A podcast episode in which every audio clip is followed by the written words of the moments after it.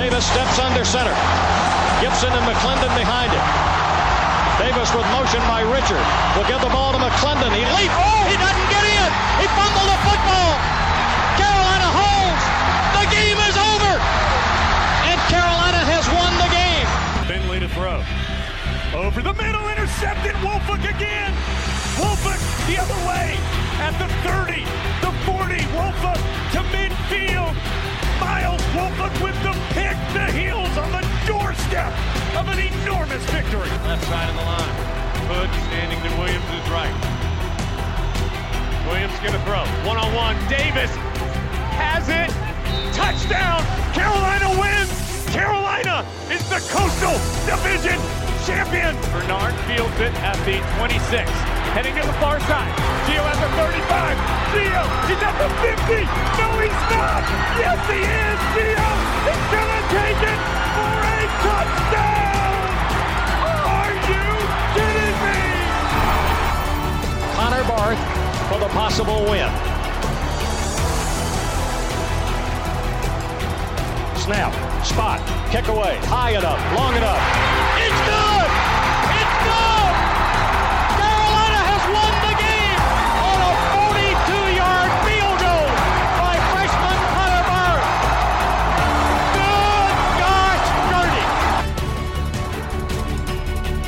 This is the Heel Tough Blog Podcast.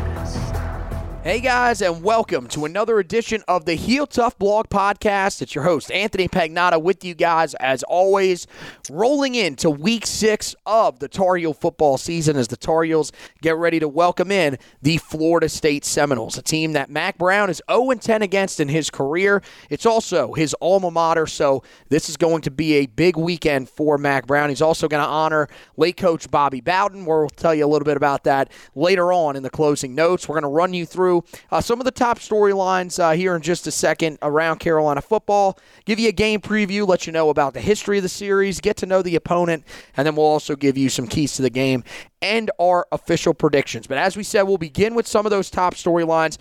No real major injury updates. I guess at this point, you're probably still assuming that uh, Caleb Hood's going to be questionable. Uh, he did not go through warm-ups the other day. Uh, did not play in the game, so not really sure on what the status is with him in terms of his upper body injury. Uh, Storm Duck honestly no clue. He's going to be one of those guys that probably every week going forward, you're going to have to look at the injury report really before the game starts and see if he's a guy that's going through warm-ups or if he's not. If you're at the game, keep an eye out for him. But as of right now, uh, no updates on that front. And same thing with some of the long-term guys. Beau Corrales, at this point, I think, again, still just kind of holding out hope that maybe he comes back to close out the year, um, but you never really know. This could be a situation where we could see Beau Corrales potentially back next year with another redshirt year for him. Uh, but uh, other than that, I think the other real big storyline, listening to Mack Brown, listening to some of the other press conferences throughout the week, he talked, Mack Brown specifically talked about the center position. And one thing that was interesting is that he did say Caden Baker is going to continue to take reps there uh, and will be an option with both uh, Brian Anderson and Quiron Johnson being banged up. He did say that Quiron Johnson and Brian Anderson both have been banged up the entire season. That was somewhat interesting to note. Uh, more so with Quiron Johnson, I think we knew that Brian Anderson had been banged up for the entirety of the season after he suffered an injury just prior to the start of fall camp. I don't think that we really knew Quiron Johnson had been fighting through injury stuff all season. Uh, he said that he was actually they were hoping not to have to use Quiron Johnson on Saturday against Duke. That's why Caden Baker started, and that's why we saw Brian Anderson after him.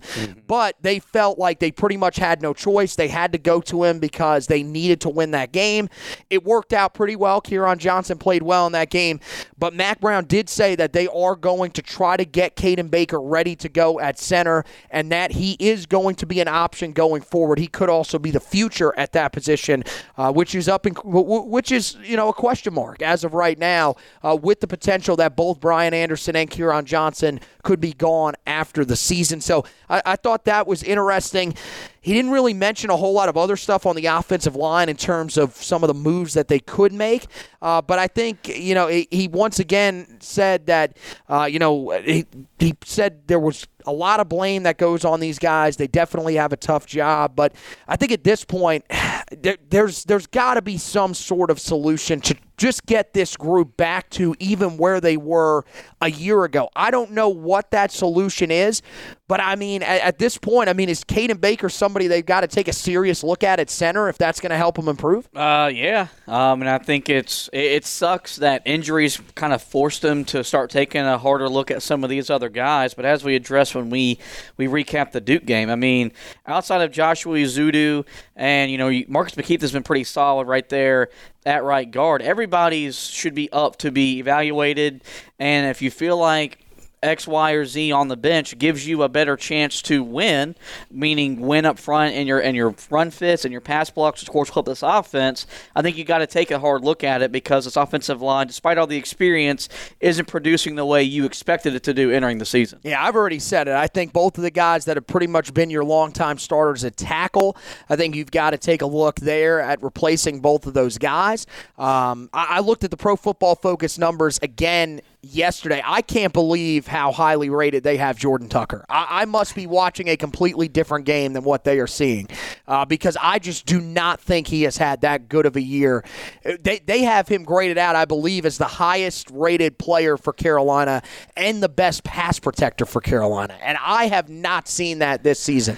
Now, I think clearly the reason that center's being brought up, that's been the biggest weakness with, with this line. And they've got to get that figured out because Florida State's a team that can take advantage of that. They have some very good defensive linemen, and they have uh, you know a couple of defensive tackles inside that could cause them issues. So I, they've got to find some sort of solutions up front.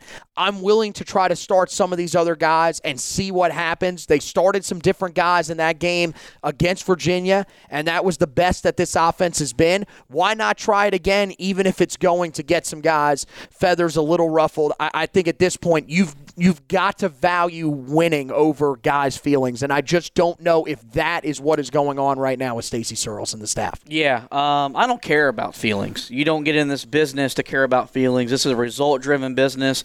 I don't think Mack Brown came out of TV to care about kids and how they feel. He came back because that desire to win football games at a high level was still there, and he can still do that. Mm-hmm. But these are the things that you got to do to do that. You think the great programs, you think Nick Saban, Dabo Swinney, Ryan Day, and those guys are giving a flip about how a guy feels if they get benched? No, because they want to win football games and compete. Oh, Ryan Day doesn't. He had a guy quit on him mid game, right. so clearly he doesn't care. So that that's that's just part of it, right? But the thing about Mack Brown is he's such a great people person that you feel like he's able to navigate or should be able to navigate making these hard decisions. And he's been very open. The transfer portal is a, is a thing now. He's been open all year that they were going to help people go to the portal to find a better option for them. And so if that happens, you feel like Carolina will be comfortable doing. He so. he did also bring up that he is not ruling out going to the transfer portal to get a center next year. You shouldn't. That's an no. area that they've struggled at mightily. They have two guys that could be gone after the season, and there's really not that clear answer behind those two guys going into next year. So I think not uh, to me, not only should he look there, I'm going to be honest with you. I think you're starting to see that Carolina has done a good job at recruiting a lot of different areas. And look, they, they've got talent coming. Eli Sutton, Diego Pounds are true freshmen that are four star prospects, and they could get there. But right now, the guys that are there, I think it's showing that some carryover from Larry Fedora, but also some of the early Mack Brown era under Stacy Searels. They just haven't recruited the guys that they need to to take the steps they have to to win games in the ACC. Yeah, you name me an offensive line that's ever been worth a flip with a, without a good center. It, it's literally never happened. You got to have a good center. They're the ones that call the protections. They're the ones that make the changes at the mm-hmm. line of scrimmage. Carolina is lacking in that department. It's a big reason why they have struggled to keep Sam Howell upright. It's a big reason why they haven't created the amount of push up front that they that they produced last year. Javonte Williams and Michael Carter, did they break a lot of tackles? Yes, they did, and they're really good at doing that. We're seeing in the NFL, but there are also much more bigger holes last year for those guys to run through. They No were doubt, getting hit no until doubt. the second level. That's not happening as frequent this year, and when it does happen, look at that Virginia game. This offense can drop 60 on any team in the ACC. Right, and we're not just- even asking it to be that good. You, we're not asking for every game you run for almost 400 yards. That's not going to happen. Can we get 200? Some something like that? I mean, I said in the preseason 150 yards. Right now, they're averaging 187, so they're exceeding my expectation. What I thought. Now, I thought the passing game was was going to be much more explosive and more dynamic. It, it's it's got Josh, Josh Downs, and that's about it. But we need more from the running game because the passing game has been inconsistent at times this season. Well, here's the other thing with this before we move on and focus a little bit on Florida State here. Mack Brown quoted it as a big play or no play offense. That's the worst type of, uh, type of offense to be. Ser- I, I mean, it's. I mean, look, there have been results for Carolina. It's worked out in some games. Virginia, it's worked out well for you. Duke, it worked out well for you at times offensively. But you need to be more consistent on the offensive side of the football because, look, I, I'm, I'm not going to. No, the, the worst offense to be is no big plays, no play. Well, that's not an offense. I mean, it- and there are offenses. I mean, look at Clemson's right now. That's that's the type of offense that you want to avoid. Carolina hasn't been that bad offensively. Now they've let up more pressure, but they've got a quarterback that's made throws. They've got a guy in Josh Downs who's made plays, and they've had some other guys who at times have stepped up and made plays as well. But you've got to be a more consistent team moving the football, especially if you want to win some of these games later on in your schedule here. When you play, I mean, look, we, we were talking about this stretch of the season that they're going through now as being the most important stretch. I think Notre Dame's still in that stretch, but I think it's now turned into Notre Dame, Wake Forest, and Pittsburgh as the most important stretch of the season that you have to win. And if they're going to win those games, especially those final two games, with the way that those offenses are playing, they are going to have to put up points. And it's on this offense to get it figured out and find a way to be able to be competitive offensively in those games. Yeah, this stretch, I mean, it's it's about winning. Um, if Carolina doesn't win, then it doesn't really matter what you do against Notre Dame, Pitt, Wake Forest. Remind, reminder that the Wake Forest game is not an ACC game this season. Yeah, but, that last one of those guys. um, you know, right now it's about getting confidence back in themselves. You get that confidence by winning, but you know they, they've they've got to turn this thing around because those three games, there's a still good chance the Coastal could be up for grabs. Now, granted, the Notre Dame and Wake Forest games aren't ACC games, but if you can be competitive and win those games, it makes it more believable. You can go to Pittsburgh, a place where historically you've been pretty good at under Larry Fedora. You're 0-1 under Mack Brown, where you could go win that game, which could be the Coastal tiebreaker at the time. Yeah, and you lost that game in overtime too. The last time that you played Pittsburgh, so you came close to winning that game. It's not like you got blown out by that team, but this year, the way that team's playing right now. Uh, you, I, you never really know, especially with the fact that they have one of the best defensive lines uh, that that will be able to get after Sam Howell. Another team that has one of those great defensive lines is Florida State. Let's take a look at this game. Carolina Florida State, 21st meeting between the two teams. Florida State owns the 16 3 to 1 edge in the series. The last meeting was last year in Tallahassee, a 31 to 28 loss for the Tar Heels. They had won the prior two meetings between the two teams.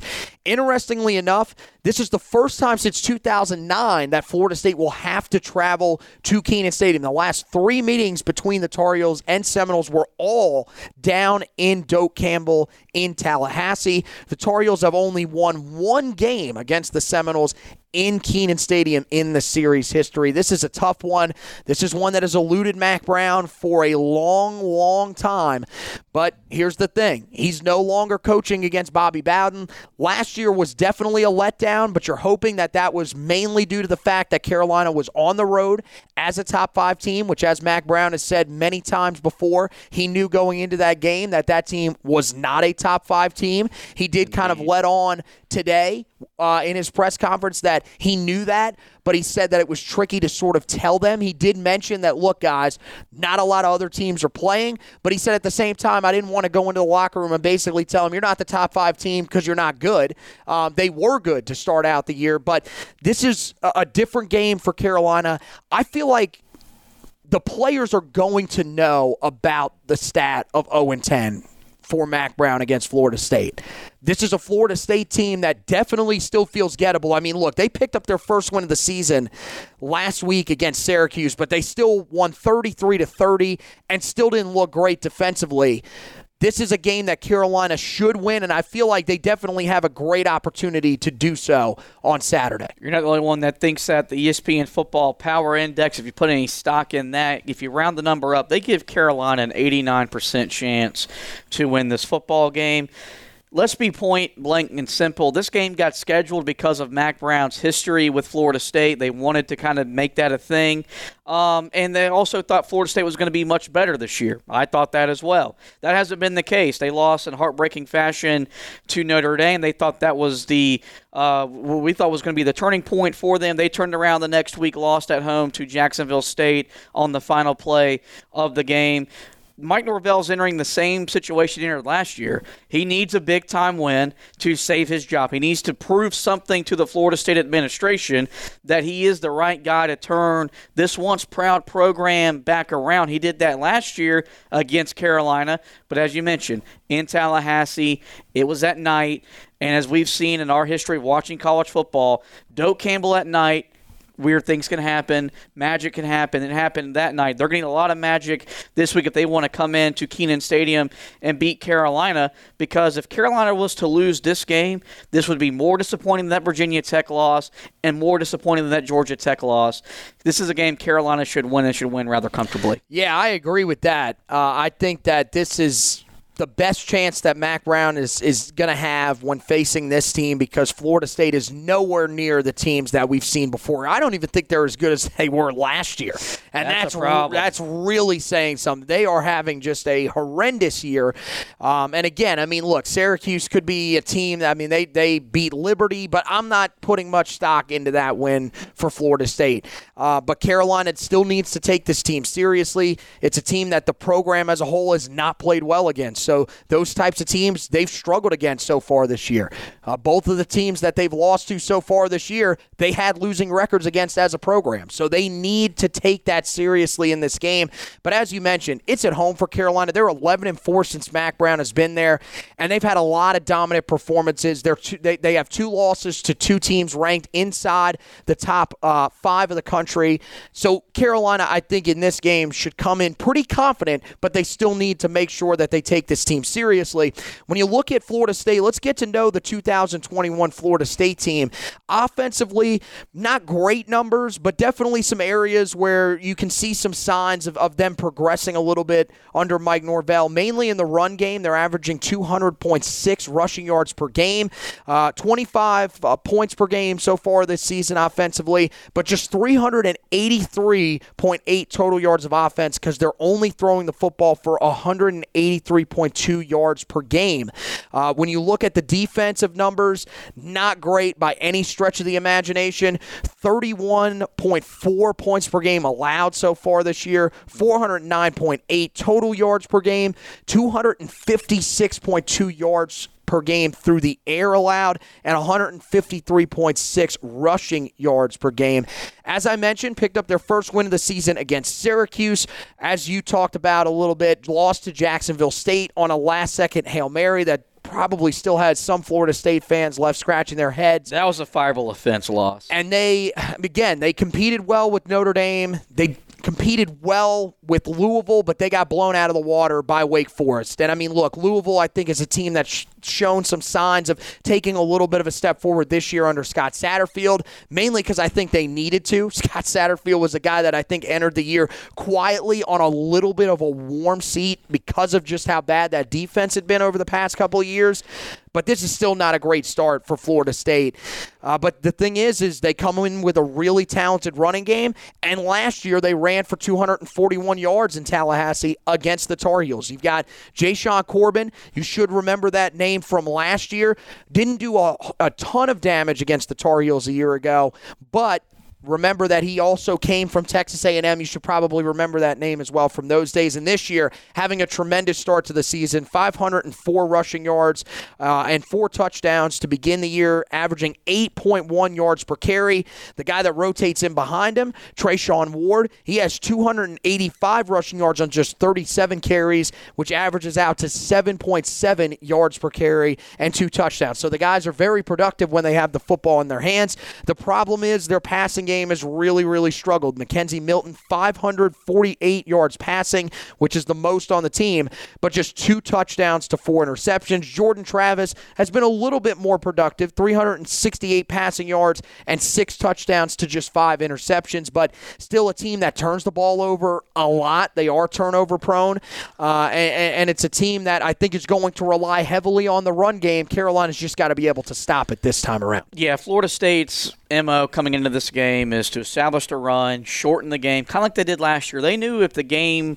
got into a shootout, and look, it was 31 28, but a shootout in college football we consider in the high 30s to the 40s. They knew they couldn't keep up with Carolina's offense. If they can shorten the game and establish a run, it's going to make it easier if they're rotating both quarterbacks. It doesn't matter. I remember watching Corbin in that game against Notre Dame. You would have thought he was going to be a breakout star in college football the way he was making runs. He really finishes runs, too. It's going to be really important for Carolina to make sure they tackle and tackle him very well. Um, and so it's going to be interesting to see what's Carolina's biggest weakness historically, last 10 years under Jay Bateman, stopping the run. Um, they did a really great job about that. Uh, great job about that last week against Mataeo Durant and Duke. But Florida State's going to run the ball a little bit differently. They're going to scheme a little bit differently. Hopefully, Carolina shows up more prepared for this, more so than they did against Georgia Tech a few weeks ago. Also, a better offensive line unit. They have four of the five guys back from the group that they had a year ago when they faced the Tar Heels, and they have the mobile quarterback as well, which Duke did not have. Gunnar Holmberg, his numbers would suggest that he had some mobility to him. He did not have any mobility to him. And I think you've got to give credit to Carolina, especially that defensive line. They've got to be able to do some similar things in this game against Jordan Travis. And that's the thing. If you can take away his legs, he has proved that he is a hit or miss quarterback. He'll make some plays sometimes, other times he'll throw interceptions. So I think Carolina's definitely got to put him in those situations and make it obvious. It doesn't help that he only, uh, so far this season, only three of his receivers have over 100 yards receiving, and none of them have gone over 150 yards receiving. So we've been talking about some of Carolina's struggles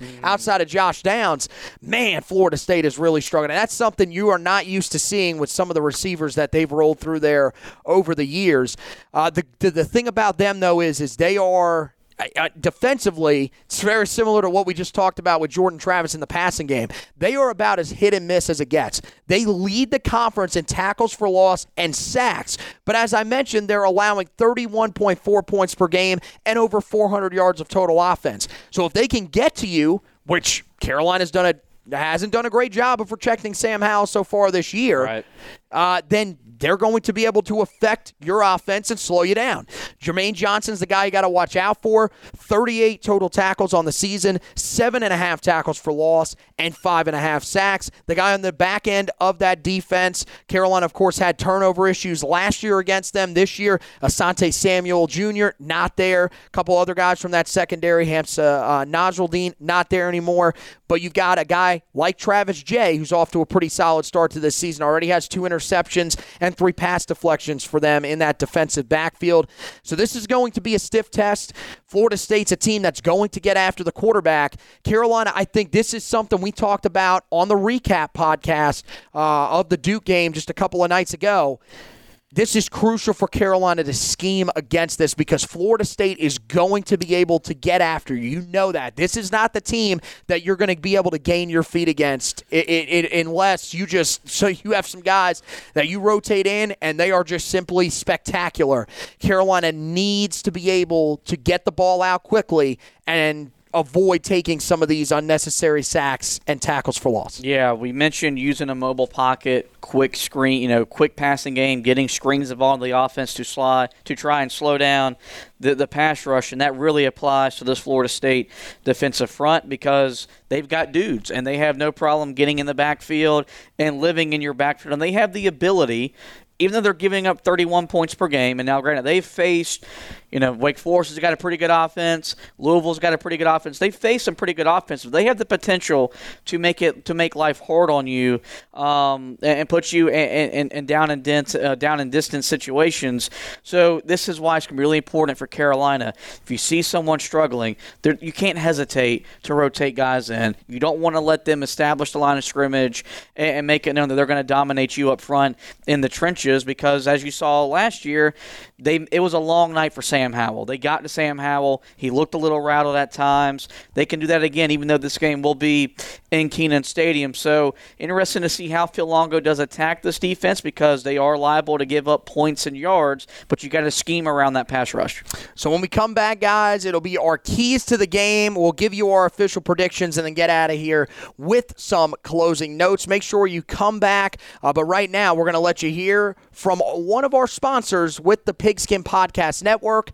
We'll be back to the Heel Tough Vlog podcast after this message from DraftKings.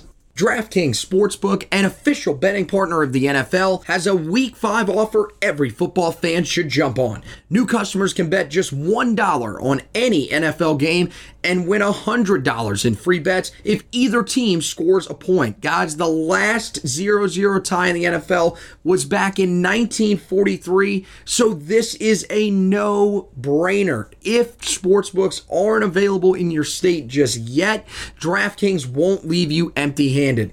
Everyone can play for huge cash prizes all season long with DraftKings Daily Fantasy Sports Contest. DraftKings is giving all new customers a free shot at millions of dollars in total prizes with their first deposit. Download the DraftKings Sportsbook app now and use the promo code TPPN. Throw down $1 on any NFL game and win $100 in free bets if either team scores a point. That's promo code TPPN this week at DraftKings Sportsbook, an official betting partner of the NFL. Must be 21 or older, New Jersey, Indiana, or Pennsylvania only. New customers. All right, we hope you guys are taking advantage of all that stuff over there uh, at DraftKings. The NFL season is off to an exciting start. Some Tar starting to play a little bit bi- uh, uh, bigger roles. Javonte Williams had uh, one of the best runs of the entire weekend this past week, where he dragged about four five Baltimore defenders with him. Unfortunately, his team couldn't really help him out in They that one. dragged. Hope you didn't really bet. You, you didn't bet on that game. Uh, Michael Carter's trying to help the Jets to be able to cover some of these games. I don't know how many they're actually going to win. Um, and Mitch Trubisky, he's helping you. Uh, if, if you're into some of the prop bets or whatever, he saw some action for a Buffalo team that is just blowing teams out of the water right now. Don't know if that's going to keep up for Buffalo. Uh, and they do have a big game coming up this weekend against Kansas City. I would stay away from that. Not a betting guy. That's a tough line to bet against with those two teams, but it should be a very exciting game. Unless the bet is how many picks will Mitch, will Mitch Trubisky throw in Kansas City if he sees action, because he's going to give you at least two. Oh my God, you hater, you hater! He's going to give you zero because he's going to be holding the clipboard. on the Hopefully. sideline. he will not be seeing action. Uh, something tells me in that game against Kansas City, but uh, we appreciate uh, you know the Pigskin Podcast Network uh, being a part of them here for the last uh, couple of months here now, welcome. and. Uh, yeah, yeah, whatever. I've already thanked you multiple times on the podcast. Um, we do. Oh, by the way, we have a. Cl- we, I did not mention this before we went to break. We have a controversy that we have to settle in the closing notes. This will be a separate thing that we'll have to settle here, uh, and it comes with it, your NFL team. We got to we, we got to settle that here. Some people not too happy about the uh, choice of NFL team that you choose to represent on this said podcast. But uh, let's get into the keys to the game for Carolina in this game against Florida State. You know, the first thing that I put here, you've got to win the battle up front defensively. That was such a huge difference for Carolina on Saturday against Duke. And you saw it even early on in the game against Georgia Tech. Carolina's offense wasn't able to keep up, and that eventually led to that defense kind of getting worn down late in that game. But when Carolina has won up front defensively, that's when this defense has been at its best. That's usually just basics of defense, but Carolina really starting to see some of these guys progress. And I'm starting to feel pretty confident that Carolina can start to win some more of these battles up front because you're starting to see the evolution of guys like Myles Murphy and Kaimon Rucker. It's going to be interesting to see with Carolina how if, if, if it stays, because unless you, you get this into a three possession game early, Florida State is going to run the football. And they're not going to be bashful if they're down 10, even 14 points in the first half and even in the third quarter. They're, they're going to run the football at you. Does Carolina keep up? Last week, because they got up to a pretty big uh, of a margin, you took Duke out of the running game. You put the game in Gunnar, in Gunnar Holmberg's hand, which is the goal. That should be the same goal this week. So if Carolina can bring that same defensive intensity, force some turnovers, whether get a, a, a, a mm-hmm. defensive score or not, force some turnovers, get some three and outs, let the offense, if they got to settle into the flow of the game, build the, the margin up, put this game in McKenzie Milton and Jordan Travis's hands with their arms because they've proven that they can't beat teams with their arms. They can beat you with their legs. Right. Um, and so it's going to be interesting to see what's Carolina's mindset? Are they able to stay fresh for 60 minutes if it's a close game and Florida State keeps running the rock right at them? Yeah, another one that I had on here, you touched on it there really quickly, was win the turnover battle. Yeah. This is a team in Florida State that is turnover prone. That is one thing that, if anything, if, if you're still looking at this Tar Heel defense and saying, man, they haven't really taken the step forward that we were hoping, this team has created turnovers this year at a pretty high rate. And that's one thing that you've got to be encouraged about. I think they've got to do that in this game, find a way to get one or two turnovers. I think there's definitely a pick out there in this game uh, against this Florida State team that has already nine on the season. But I think the biggest thing for Carolina when it comes to this, they have got to keep the turnovers on their side of the football down. I think they they they have to actually probably not turn the football over to win this game. You look at the two games that they've lost this season. I, I think even if they limited it to one, maybe even two, they have a chance to win those games in this game, you've got to make sure that those turnover problems don't pop up again, or else you could be in for a long night. Yeah, the best recipe to get upset at home is to not be able to stop the run and commit costly turnovers.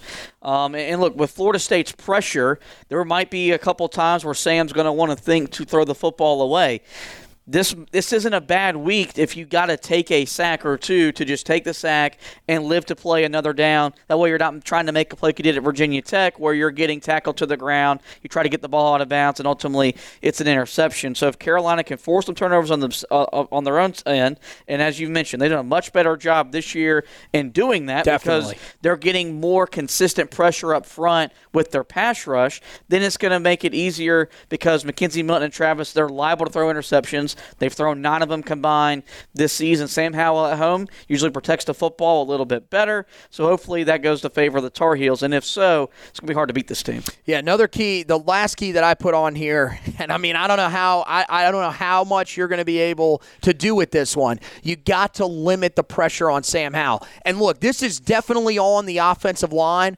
in in, in a big part, uh, but I think this is also, this is on the shoulders of Phil Longo. You've got to be able to game plan to get the football out of your quarterback's hands quickly. You've done it to Josh Downs.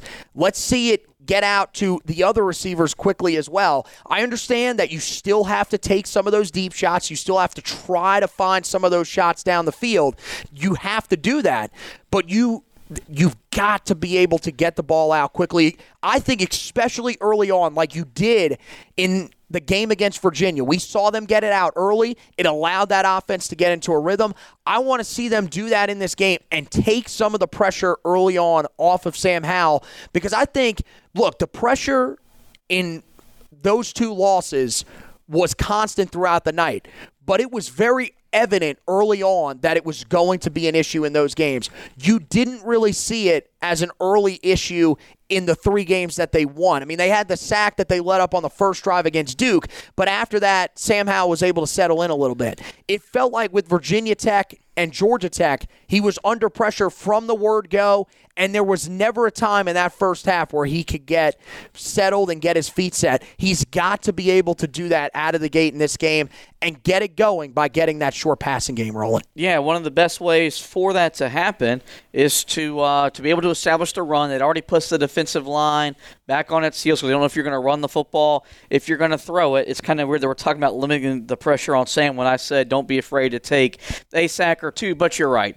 He can't be on the ground 10, 12, 15 times in this game. It's not a recipe for success. So hopefully we utilize a mobile pocket, a more quick passing game, whether it is to Josh Downs, try to get Emery Simmons, Khafre Brown, those guys on slant routes, get them some confidence that they can catch the football and make plays after the catch. Because if not, this defensive line, you feel like will be able to win uh, its fair share of battles against our offensive line, and that that doesn't bode well uh, for this game, and it would allow Florida State to, to potentially hang around a lot longer than a team of their caliber should. So, be interesting to see what the changes and stuff up front, how Carolina can handle that defensive line. So let's take a look at our official predictions. We'll hand them out for this game. You know, I think Carolina comes into this game as a as a heavy favorite. Uh, I still think that this is one of those games, though, where Mack Brown has struggled historically against this team, so it could be close early on. But this is a Florida State team that is really, really struggling right now, especially offensively. It feels like Carolina's defense is in a pretty solid spot. I know that they they let up 45 to Georgia Tech. They fell apart a little bit late, but they did some good things early on in that game. And I think in that in, in the game against Duke, and you could say that look, Duke is really not that good of a football team.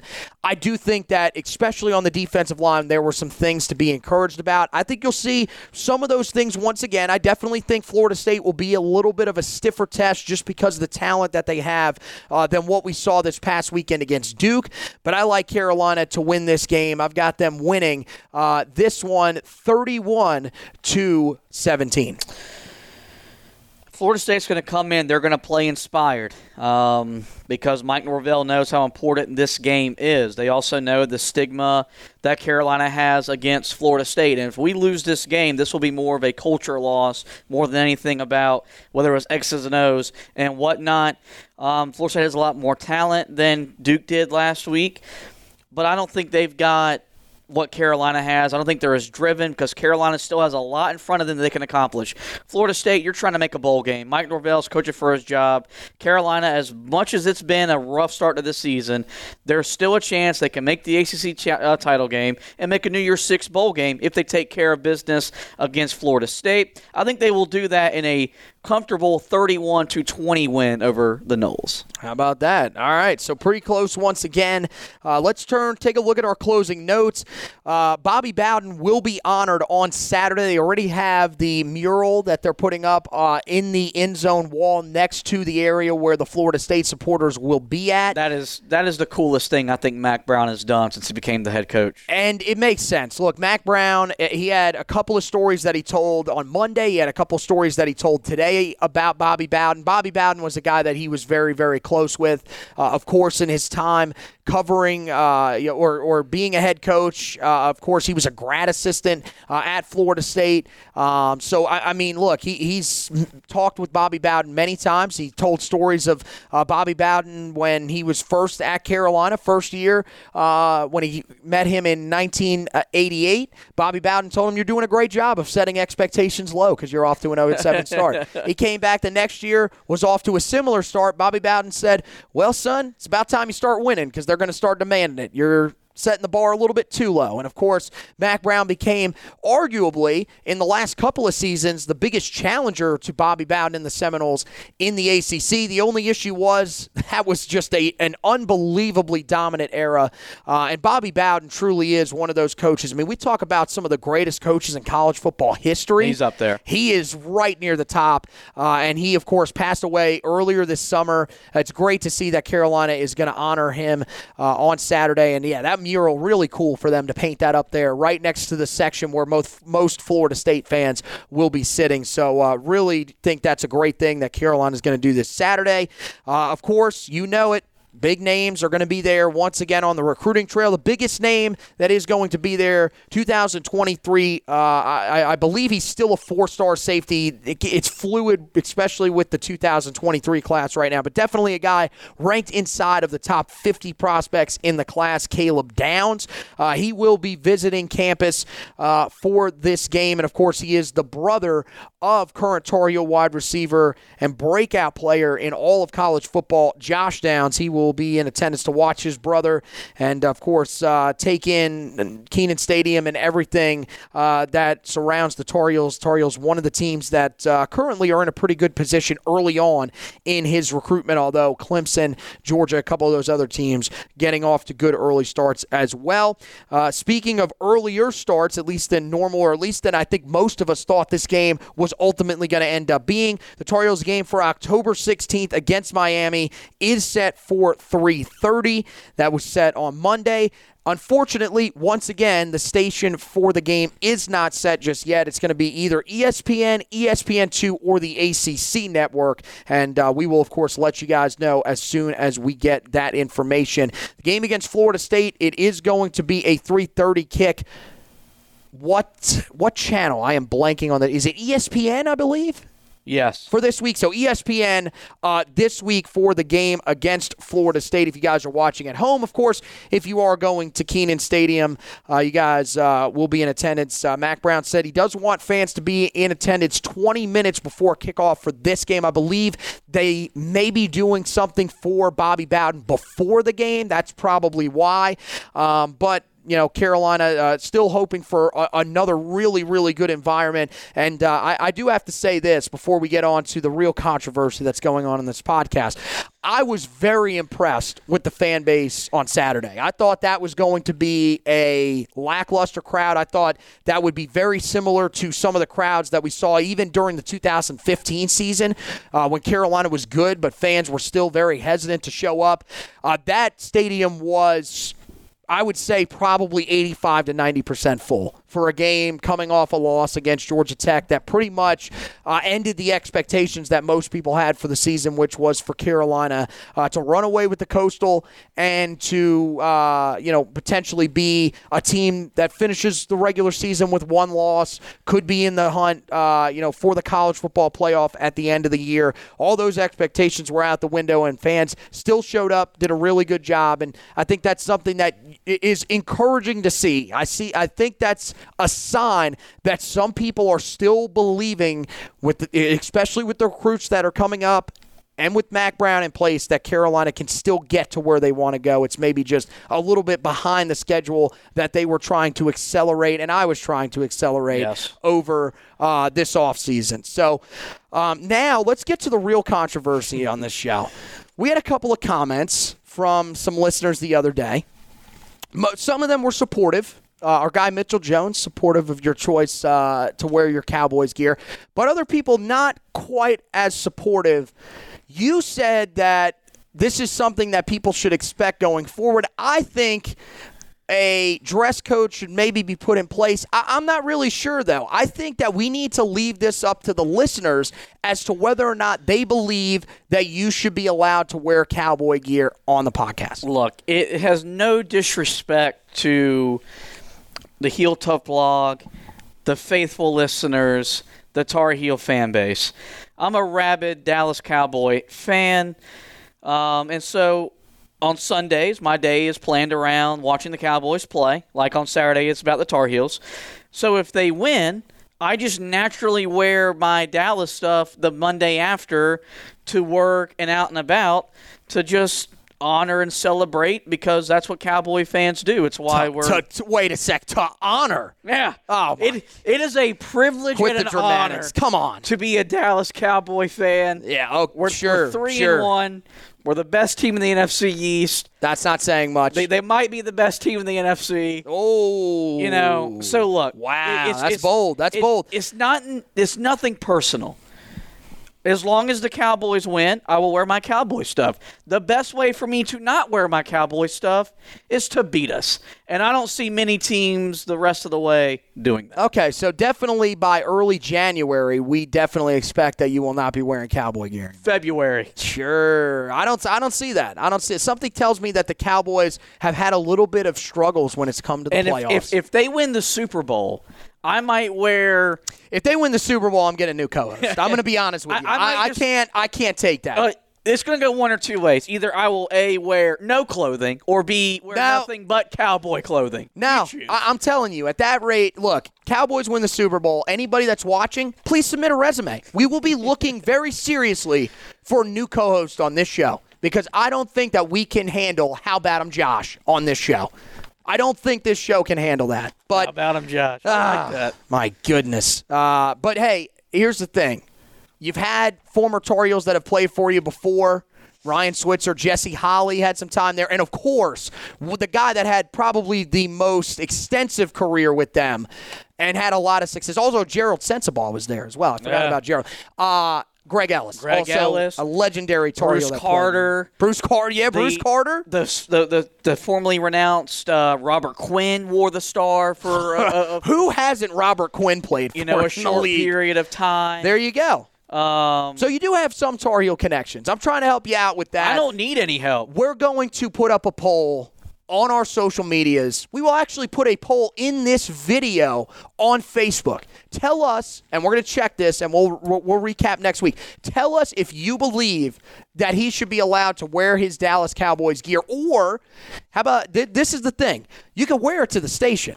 Because now, if you if you hadn't heard, and we should congratulate you, you did get a job at WFNZ in Charlotte. It was a tough screening. Uh, it took a lot of hard work. I nailed the interview. You're welcome. um, nailed all the training. Uh, reports are coming out that no trainee in the history of the station got trained as quickly as I did. Um, Yeah, but I'm hearing you. those those reports are false. Uh, due to somebody that came just slightly before him, may also be a feature on this podcast. I don't know. I I mean, um, but yeah, congratulations on that. I think. Look, you could wear the stuff there, and then you bring a change of clothes for the podcast. No, So you have the Tar Heel gear on. Because I'm going to be honest with you, I think, I don't know, we'd have to go back and check the tape. I think there is potential that you have worn Cowboys gear and the Tar Heels have lost games, which could, again, I like like I always like like I like to say, quoting the great Michael Scott. I'm not. I'm not superstitious. I'm a little I'm a little stitious. I'm gonna have to go back and review the tape.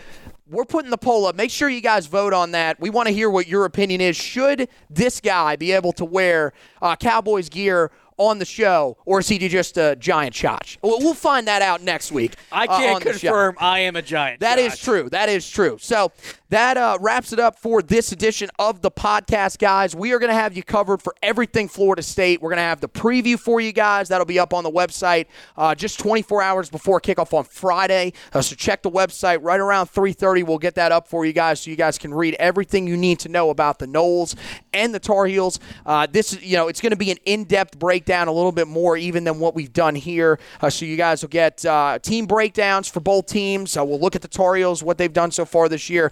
We'll give you a look uh, even more in depth at Florida State. We'll also do team stat comparisons, see how the Tar Heels stack up against them. We'll also have the injury report, uh, projected starting lineups, all that great stuff for you guys. So make sure you check that out. After the game's over, we'll have the recap, takeaways from the pot from from the podcast, takeaways from the game, uh, as well as uh, Josh will give you the trench report. Take a look at the most important area of this Tar Heel team this season, uh, and then of course we will uh, circle around, finish off the week with a look at the stock report to tell you who's trending up and who's trending down as we head towards the game the next week against Miami. Believe it or not, guys. Also next week, mid mid season grades. Yeah. Can you believe they are six games in already after this weekend. I can't, uh, and we'll go back. We'll review uh, the first half of the season. We'll give grades out to each unit, and uh, you know, then after that, Carolina will enter that back half of the schedule. And as we mentioned, uh, it is going to get much tougher, and we'll have you covered through that stretch, as well as we'll have you covered on the hardwood. Carolina, first year under head coach Hubert Davis.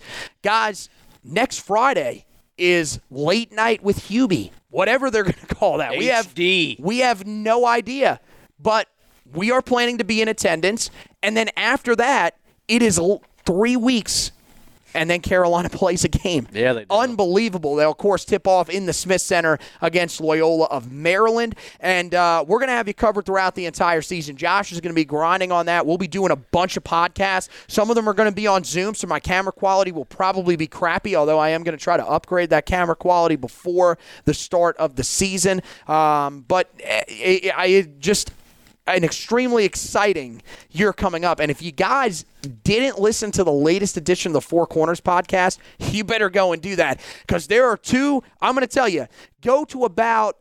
Meaning, you listen to the rest of the podcast, but go to about the final like five or six minutes of the podcast. There are two unbelievably bold predictions in there that you guys are just going to love about this season. We're not even to the bold predictions portion of the preseason, and this dude's rolling them out. Uh, it's going to be an exciting year. Josh thinks it's going to be a very exciting year, to say the least. So make sure that you guys go and check all of that out. Uh, both of the podcasts, the Heel Tough Blog podcast and the Four Corners podcast, are on any major podcasting platforms Google Podcasts, Apple Podcasts, Spotify, iHeartRadio, TuneIn, all those major apps. Make sure you check it out. And when you do, go ahead and subscribe for us because then it goes right into your podcast library. So whenever a new edition of the podcast pop up, it'll go straight into that podcast library. It'll be downloaded for you and it'll be right there ready for you to play. You can also go over to the Facebook page and check out the video editions of the podcast, which some of you are watching right now. We appreciate those people that have been watching with us. It's been a fun season so far. We're going to continue those, hopefully, even during the off season, but we'll have to see, especially with basketball season when it starts getting ramped up, what the schedule looks like. Um, but we are planning to still do those in the off season for you guys, and we're glad that you're along with us here on Facebook. Make sure that you like and follow the Facebook page if you are watching this from one of the groups. Uh, that will get you all the access to all of the great content that we just talked about, all the video editions, all the audio editions of the podcast, and then, of course, all those articles. It'll all be in one location. They'll all appear on your timeline, and you'll even get notifications when we're going live or when we're premiering a video. So uh, there's all sorts of great features for you guys when you hit that like button on that Facebook page. And then over on the Twitter side of things, make sure you're following us at Heel Tough Blog on the Twitter. And then, of course, check our personal accounts out. Uh, it is going to be me at HTB Anthony, Josh at HTB Josh, and then uh, our recruiting guy, Zach Hubbard, who may be needed here sooner rather than later. Uh, just take that for what you will. Uh, he is at Hack Zubbard2 on Twitter. So that wraps it up for this edition of the podcast. Want to thank Josh for hosting with me. Want to thank you guys for watching and listening. And as always, go Tar Heels.